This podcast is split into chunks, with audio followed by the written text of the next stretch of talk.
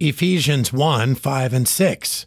Having predestinated us unto the adoption of children by Jesus Christ to himself, according to the good pleasure of his will, to the praise of the glory of his grace, wherein he hath made us accepted in the beloved.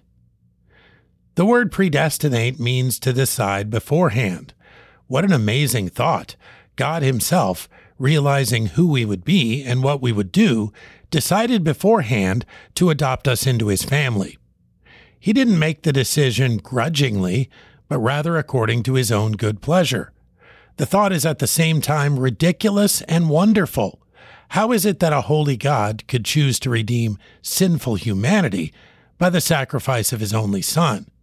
The second verse gives us a hint. It was in accordance with His glorious grace.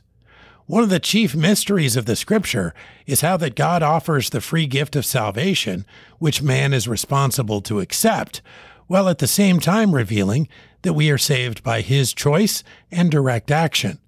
No one understands exactly how it works, but anyone can understand how wonderful it is. Ephesians 1 5 and 6.